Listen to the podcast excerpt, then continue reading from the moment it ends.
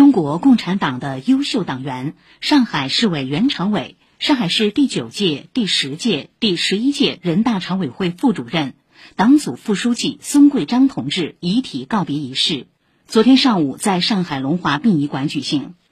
孙桂章同志因病医治无效，于二零二二年二月五日十八时二十分在上海华东医院逝世，享年八十七岁。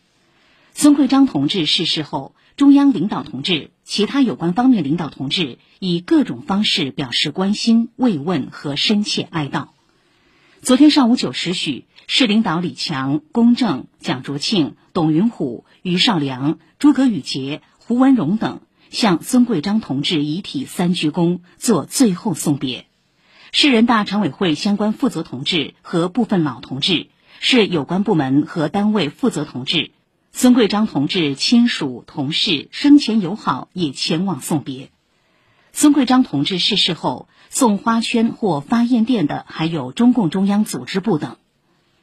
孙桂章同志，一九三五年七月出生，辽宁辽中人。一九六零年四月加入中国共产党，为党的事业奋斗了近七十个春秋。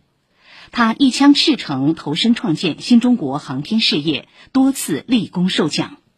来到上海工作后，无论在航天工业发展还是城市建设管理，他都身先士卒，兢兢业业。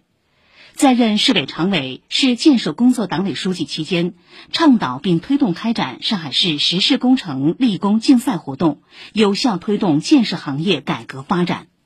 在市人大任职期间，努力推动人大立法、监督、讨论决定重大事项等工作取得新成效。孙桂章同志的崇高精神品格和优秀工作作风将永远激励后人。